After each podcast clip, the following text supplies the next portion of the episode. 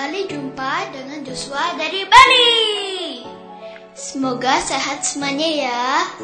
Hari ini Sabtu 5 Desember 2020 kita akan dengerin renungan oleh Romo dari Jakarta.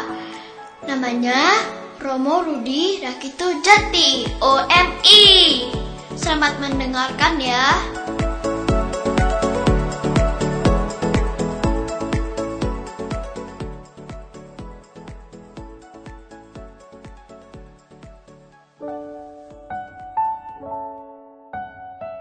Selamat pagi para sahabat Fresh Juice di mana pun Anda berada. Apa kabarnya hari ini? Sehat? Kita harus selalu menjaga kesehatan loh. Para sahabat, kita berjumpa lagi pada hari ini 5 Desember 2020. Kita mendengarkan sabda Tuhan dari Injil Matius. Sekali peristiwa, Yesus berkeliling ke semua kota dan desa.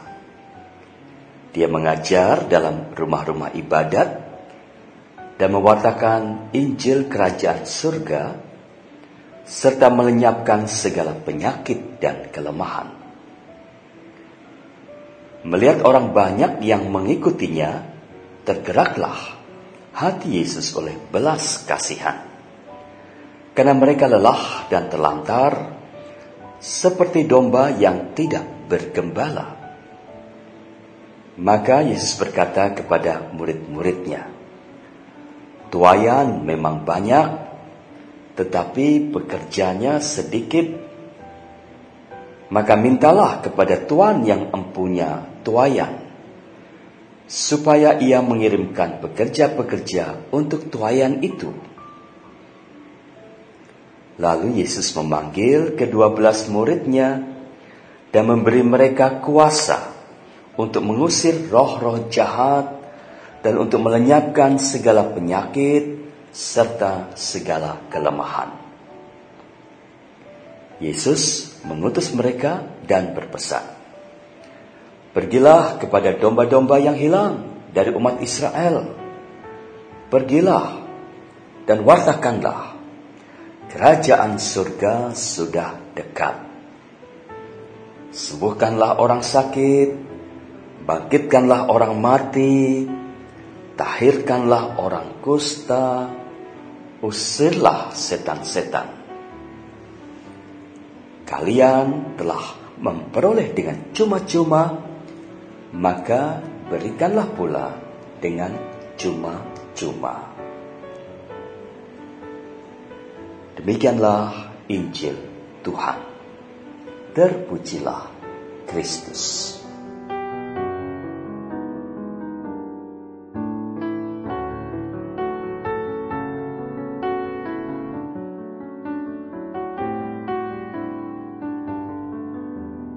Para sahabat, di mana pun Anda berada, saya mengawali renungan hari ini dengan sebuah cerita yang sederhana. Pada suatu hari, seorang suster memprotes Ibu Teresa karena dianggapnya terlalu bermurah hati kepada orang miskin. Dengan tenang, Ibu Teresa menjawab, "Tidak seorang pun memanjakan kita seperti Tuhan sendiri.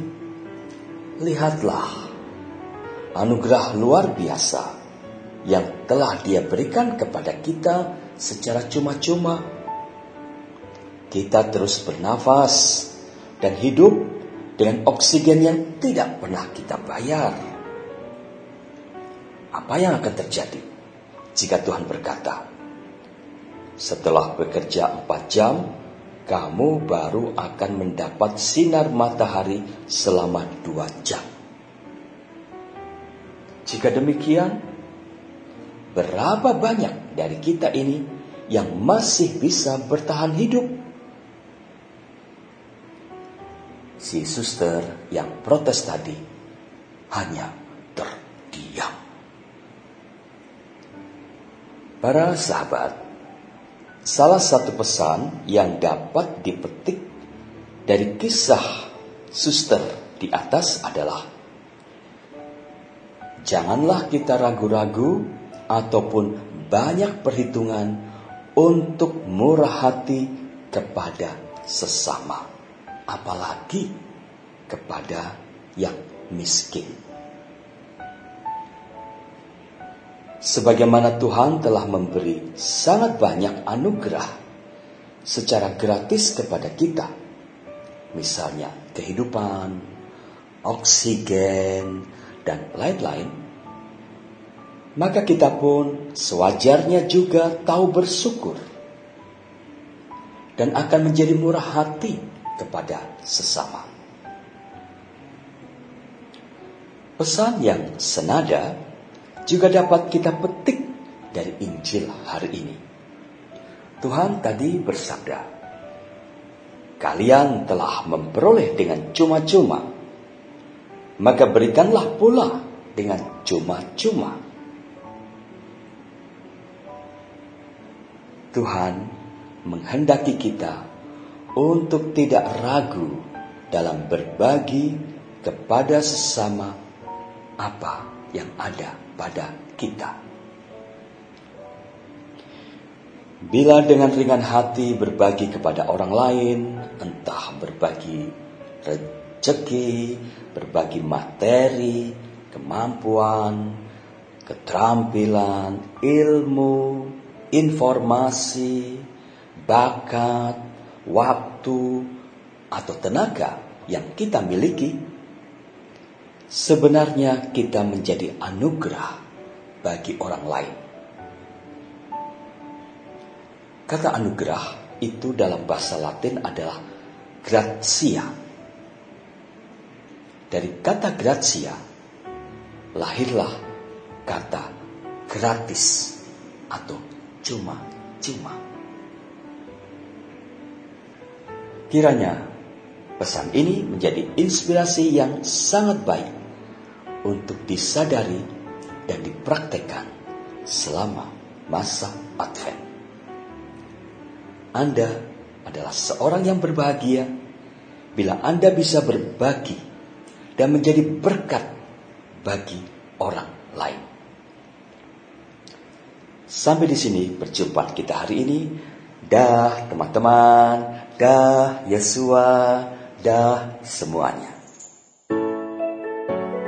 Engkong, Om Tante, dan kakak-kakak semuanya, kita baru aja dengerin renungan Sabtu 5 Desember 2020. Dosa mengucapin, makasih banget buat Roma Rudi Rakito Jati OMI untuk fresh juice-nya hari ini.